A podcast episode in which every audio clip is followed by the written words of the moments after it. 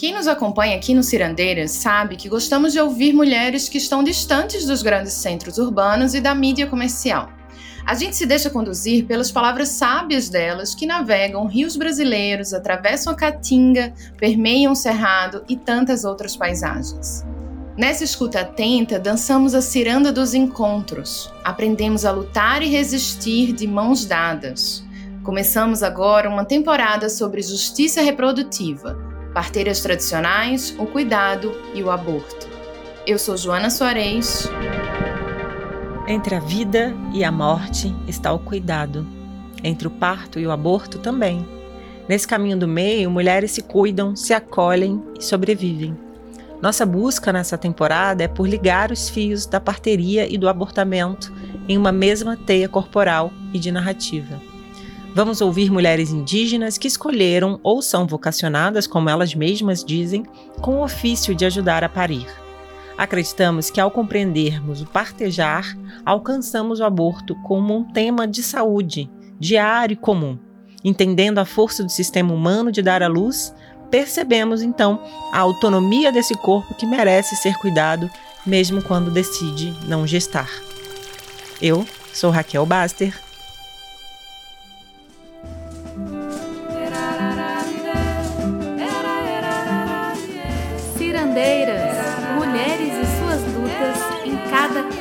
Brasil.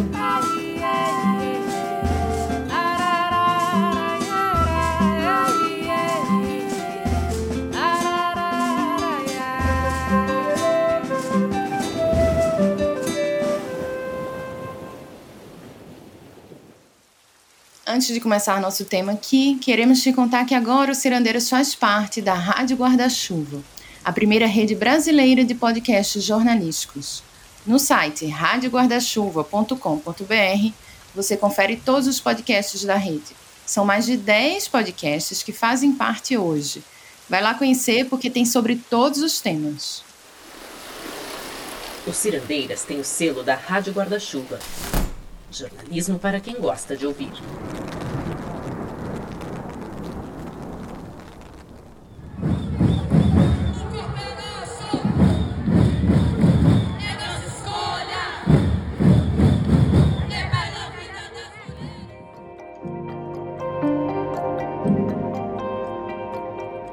Falar de corpos, partos e abortos, podemos ficar na dimensão poética do afeto e do respeito. Nem sempre precisamos provocar debates entre sim e não, a favor e contra, ou envolver moral, religião e política. Aqui, dessa vez, queremos focar na saúde, nos braços que seguram um bebê recém-chegado e que também não soltam as mãos da mulher que gesta ou que aborta. O dom da parteria é transmitido pela oralidade, pela vivência, não apenas nos livros. E o cuidado integral se consagra no gesto e no olhar. Justiça reprodutiva é o direito de ser e de não ser mãe. É garantir acesso e condição de planejar ou de maternar. Pode parecer estranho pensar parteiras e aborteiras numa mesma trama, mas na verdade não as vemos como opostas ou distantes, porque esses momentos estão ali, se cruzando o tempo inteiro, fluindo e desaguando na mesma demanda do acolhimento.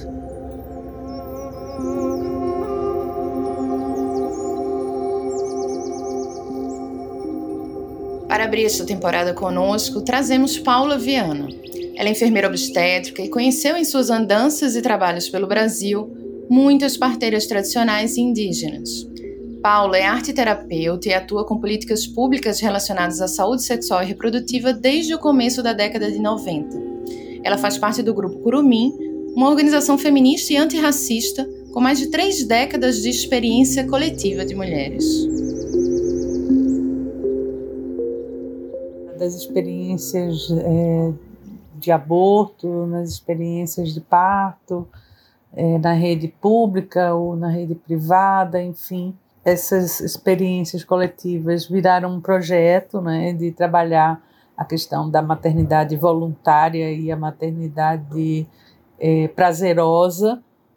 E eu, como parteira e como é, profissional e pessoa que, que é, busca né, um, uma, uma ética no cuidado, né? E, e essa ética foi que sempre me é, guiou, que é a do integral respeito à relação que é estabelecida entre o profissional, né, a profissional do cuidado e a pessoa que está sendo cuidada ou que está sendo orientada ou que está sendo apoiada, assistida, né? e esse acordo ele deve ser é, inabalável. O Grupo Curumim colaborou com o desenvolvimento do conceito da humanização do parto e do nascimento no Brasil. É desse lugar de articulação e mobilização social que Paula fala sobre a perspectiva do respeito à privacidade, ao sigilo e às decisões tomadas conscientemente. Para que nós, mulheres e pessoas que podemos gestar e que abortamos, sejamos assistidas nesses momentos tão importantes da nossa vida reprodutiva. Minha visão, seja é, é, qualquer tipo de escolha e decisão é, de uma pessoa diante da sua é, vida e saúde é, sexual e reprodutiva deve ser respeitada. Né, e deve ser apoiada e devemos, como profissionais, ou como gestoras, ou como pesquisadoras, é, buscar soluções criativas né, para que a, a, a, a autonomia, né, no sentido mais fundamental da palavra possa ser é, possa se desenvolver. Nesse espaço que é estabelecido entre quem cuida e quem é cuidada, as parteiras trabalham para estabelecer uma relação de confiança, de ética na ação do cuidado. Para Paula, há uma convergência e consciência também sobre o direito de poder decidir, já que é sabido que ninguém impede uma mulher de ter um filho ou não.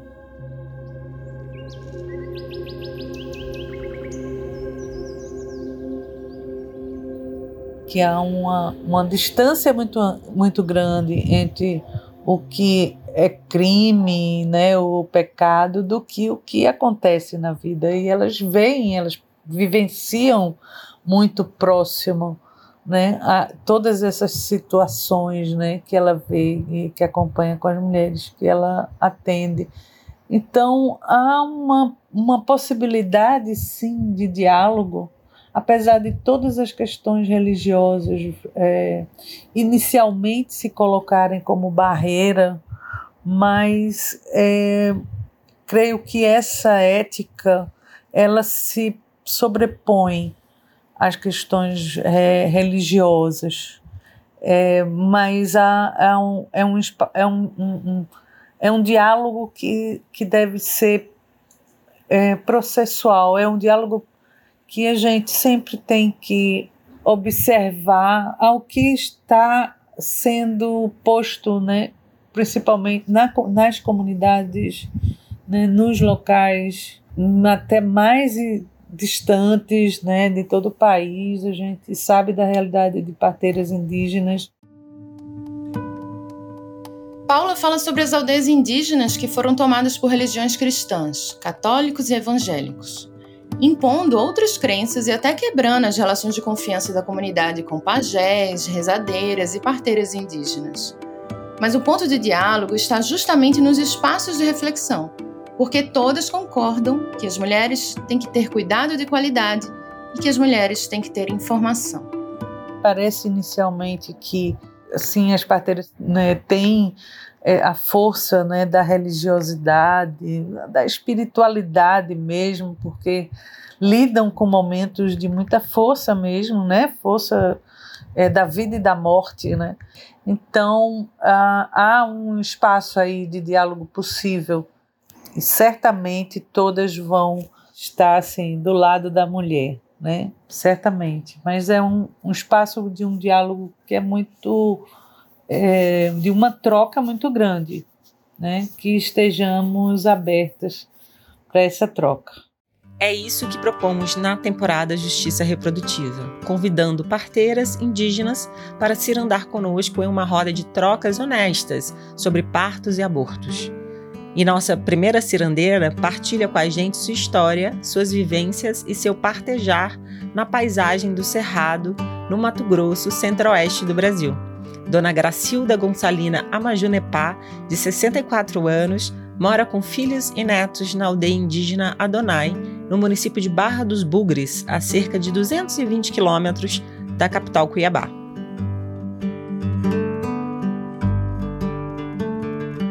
Conversou pessoalmente com Dona Gonçalina foi a também indígena do mesmo povo, o Mutina Baletiponé, Helene Diara Corezumaé, que é jornalista há oito anos.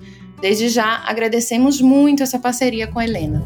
O caminho é, é de chão, é uma estrada boa, larga, e dos dois lados a gente tem áreas preservadas, cerrado alto, muita floresta, é uma paisagem muito bonita.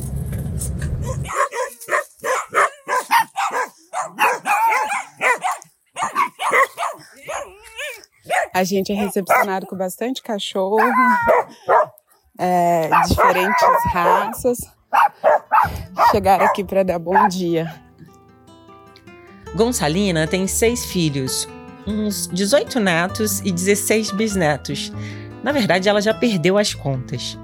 Mas lembra dos nomes daqueles que ela ajudou a vir ao mundo, sobretudo no período em que fazia só partos na aldeia, porque quando foi trabalhar fora, foram incontáveis nascimentos em muitos lugares por onde passou. Ela aprendeu a fazer partos ajudando a mãe, que também era parteira. Foi marcante um parto de gêmeos que fez há quase 20 anos, mas que ninguém sabia que eram dois, já que a gestante era muito pequena e magrinha. Foi complicado, não dava tempo de ir para o hospital na cidade. Daí mandaram buscar Dona Gonçalina. Eu tô lá, esperando a criança vir nascer. De repente, que a criança vem nascer. Quando nasceu um, veio outro junto. Menina, uma coisa assim, foi tão bonito de ver e o medo que eu passei. Sério. Porque eu nunca tinha pegado assim, eu tinha feito já muitos partos, tudo, mas tinha. Era só uma criança. E ali ninguém sabia que eram duas crianças, que eram gente, que eram gêmeos, né?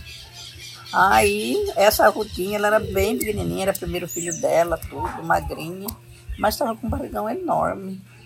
E quando ela a primeira criança nasceu, já veio outro junto. Nasceram todos assim, um atrás do outro. Ainda bem, porque tem, tem parto de gêmeos que complica, né? Uhum. E dela não, dela veio, saiu todos os dois juntos. Olha, mas que coisa mais linda. Depois eu fiquei, olha, aí eu passei assim. Eu tive um medo depois que eu vi as crianças. Aí eu fui ajudar, ajudei a mãe, ajudei, tirei, pincei os embigos, cortei tudo, arrumei. Ai, mas depois que passou, gente, deu uma tremedeira. eu não conseguia parar em pé, eu sentei, me deu vontade de chorar. Aquelas, aqueles dois bebezinhos, e vocês sabem que estavam vivos até com 18 anos, aí mataram a, a no, acho que foi em 2014, mataram um. Hum. No tiro. Nossa. Falaram que foi acidente, mas foi baleado. E... Daí eu chorei. Porque, olha assim, ver aquelas duas crianças, pega duas crianças assim, né? Tão é tão bom você salvar aquela vida e a mãe também, né? Uhum. Que a mãe era magrinha, magrinha, magrinha. E o povo todo com medo dela ganhar aquela criança e passar mal. Graças a Deus ela não teve nada, nada, nada.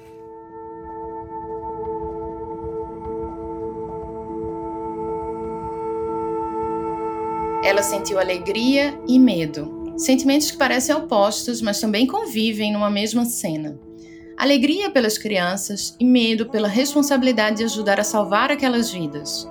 E os partos que mais ficaram na memória de Gonçalina, que ela conta em detalhes, são justamente os que as mães sofreram muito ou até morreram. Há um parto também difícil que eu peguei, que a mulher até veio a óbito, né? A Maria lá do queimado. Só que a criança dela era deficiente, ele tinha Síndrome de Down? Não, é síndrome de Down que enxerga na cabeça? Não, é, é hidrocefalia. Hidrocefalia. Hum.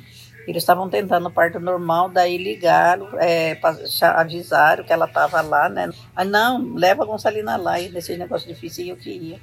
E eu fui. Quando chegamos lá, eu fazer toque nela. Eu falei, não, essa criança não vai nascer aqui não. Porque ele já, tava, já tinha descido para nascer, só que não saía, que a cabeça era desse tamanho. E eu falei, gente, pega essa rede.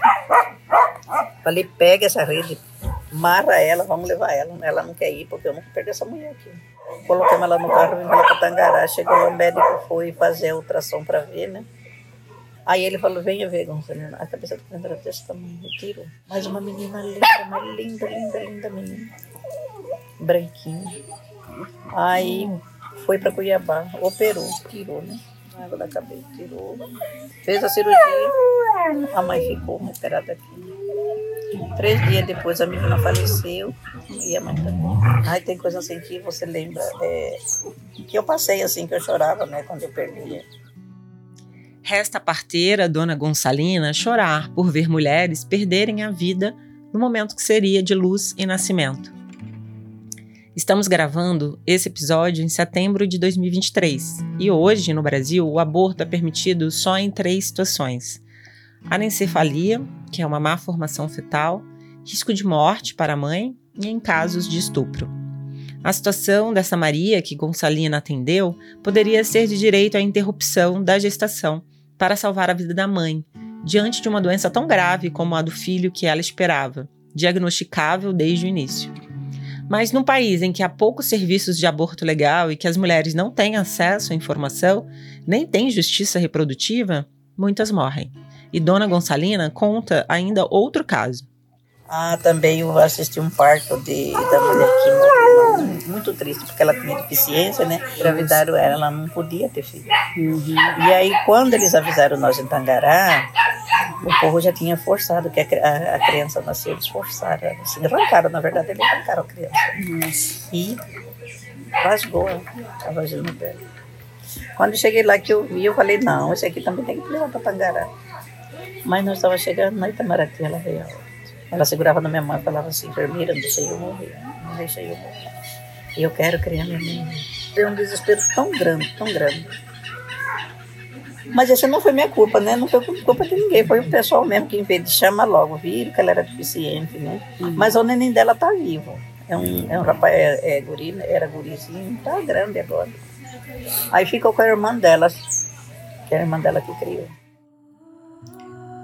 Cabe aqui esclarecer que pessoas com deficiência podem engravidar, mas dependerá de cada situação e contexto. Gonçalina enxerga no momento do parto duas vidas e por isso ela fica nessa dualidade de se apaixonar por um bebê que carrega em suas mãos, acompanhando até a vida adulta dele e de nunca esquecer das mulheres que não sobreviveram.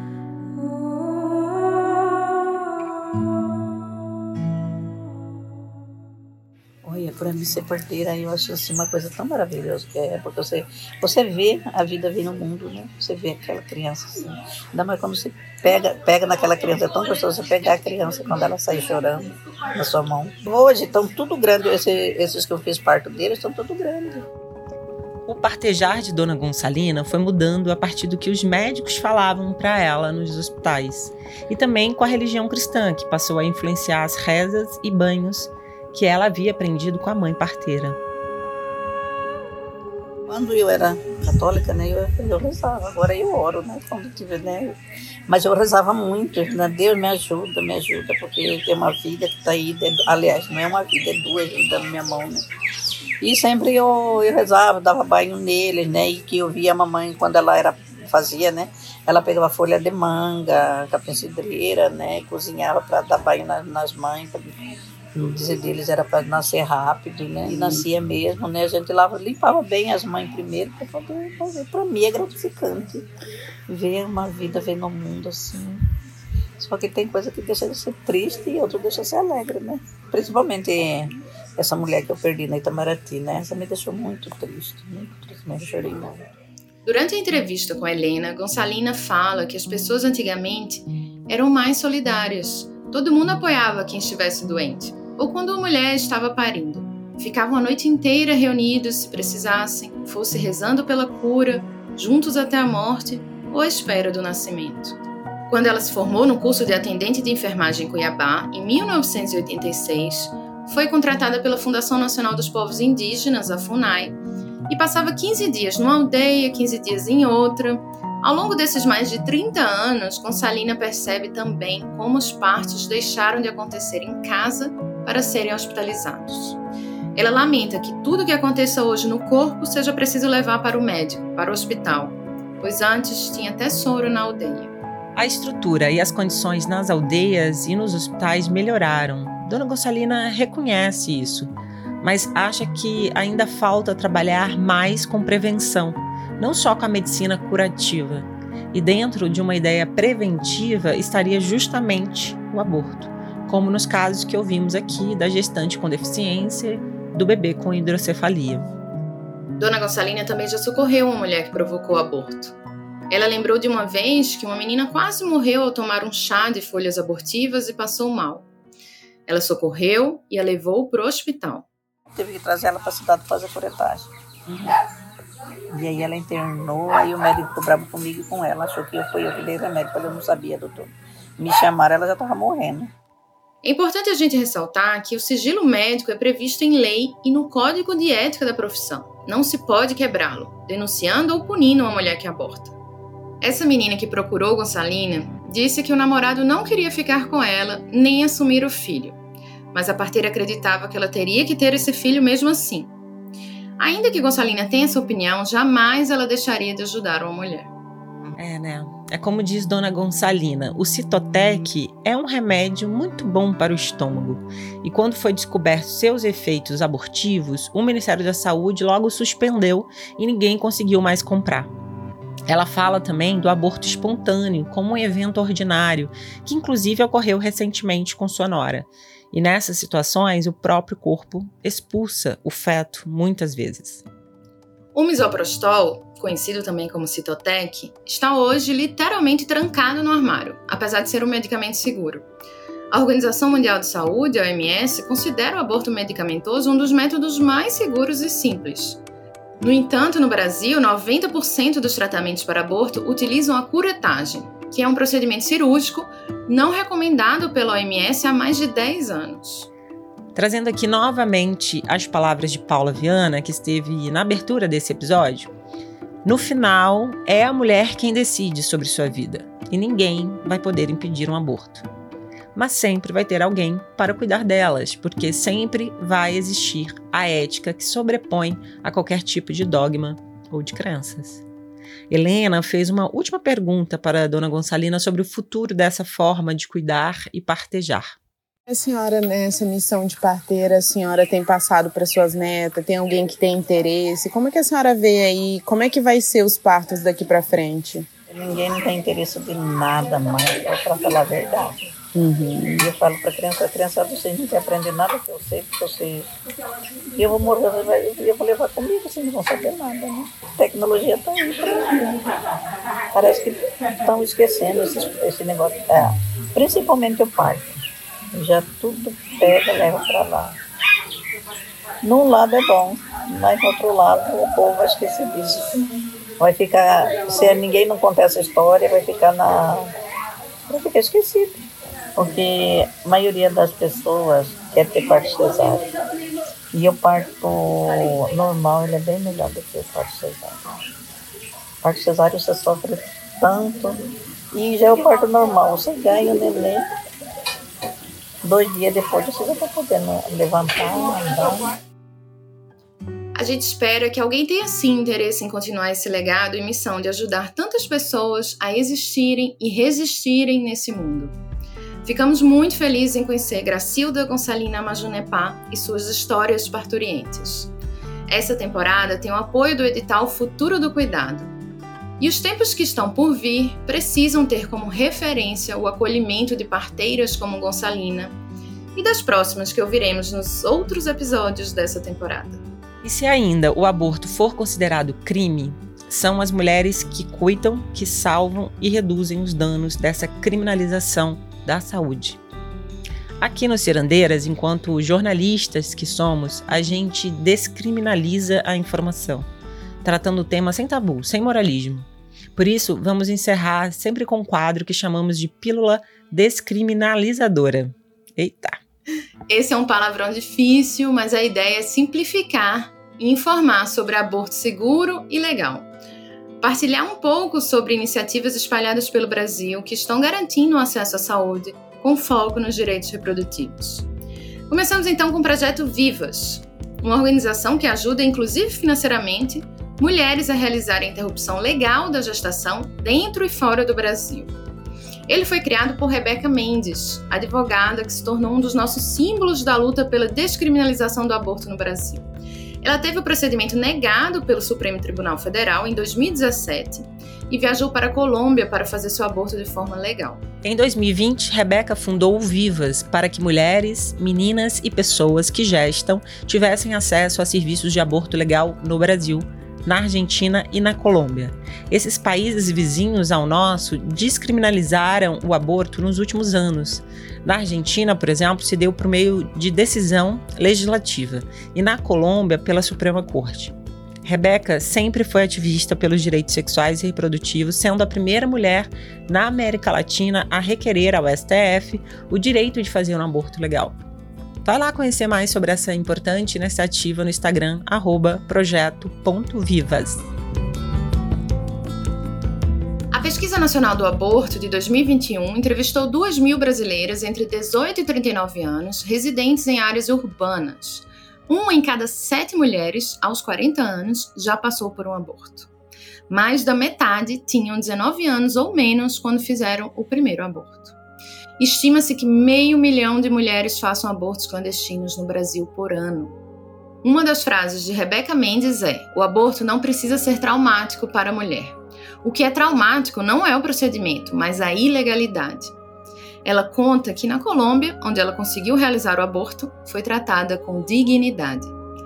Que todas as brasileiras consigam também.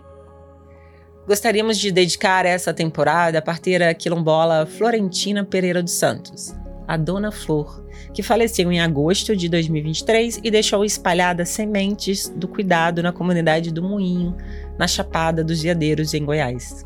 No próximo episódio, a nossa ciranda é com parteiras indígenas e ribeirinhas da floresta amazônica. Te esperamos, hein? A edição de som ficou por conta de Fernanda Carvalho. Tchau, minha gente. Um cheiro.